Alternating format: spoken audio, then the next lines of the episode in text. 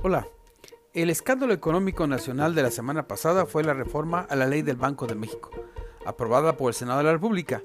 Dicha iniciativa modifica los artículos 20 y 34 de la mencionada ley. Los artículos mencionados son, por cierto, la base para la operatividad del propio Banjico en materia de captación de divisas. Para poder comprender la importancia que tiene esta ley, primero es necesario recalcar lo vital que ha sido para el país la autonomía del Banco de México.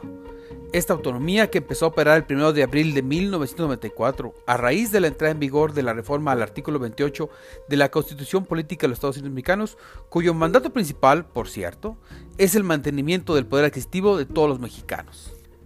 Banjico ha defendido al país a lo largo de más de 25 años de crisis y situaciones económicas adversas a nuestra economía, como la crisis hipotecaria originada en Estados Unidos, el golpeteo al tipo de cambio por las opiniones emitidas por Donald Trump, hasta la salida de capitales en los últimos meses, entre otras cosas.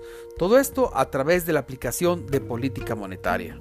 Esta labor que Banjico ha estado realizando desde su trinchera de autonomía puede volverlo vulnerable debido a que le obliga a llevar a cabo operaciones que en origen pueden ser contradictorias. Se lo platico en dos puntos. El primero de ellos tiene que ver con que ahora el Banco de México es obligado a comprar el efectivo excedente de divisas al aprobar la reforma del artículo 20 agregándole que la institución tiene que adquirir todo el efectivo que no puede ser repatriado a su país de origen, lo cual abre la puerta a que se cuele de alguna manera dinero de orígenes no muy claros.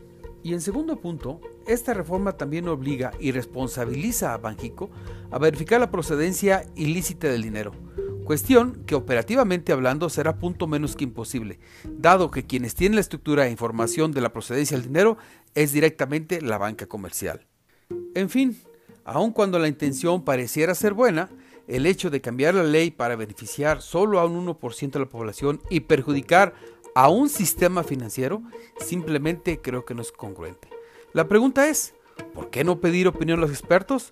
Seguramente porque no les gustará su respuesta como en el aeropuerto.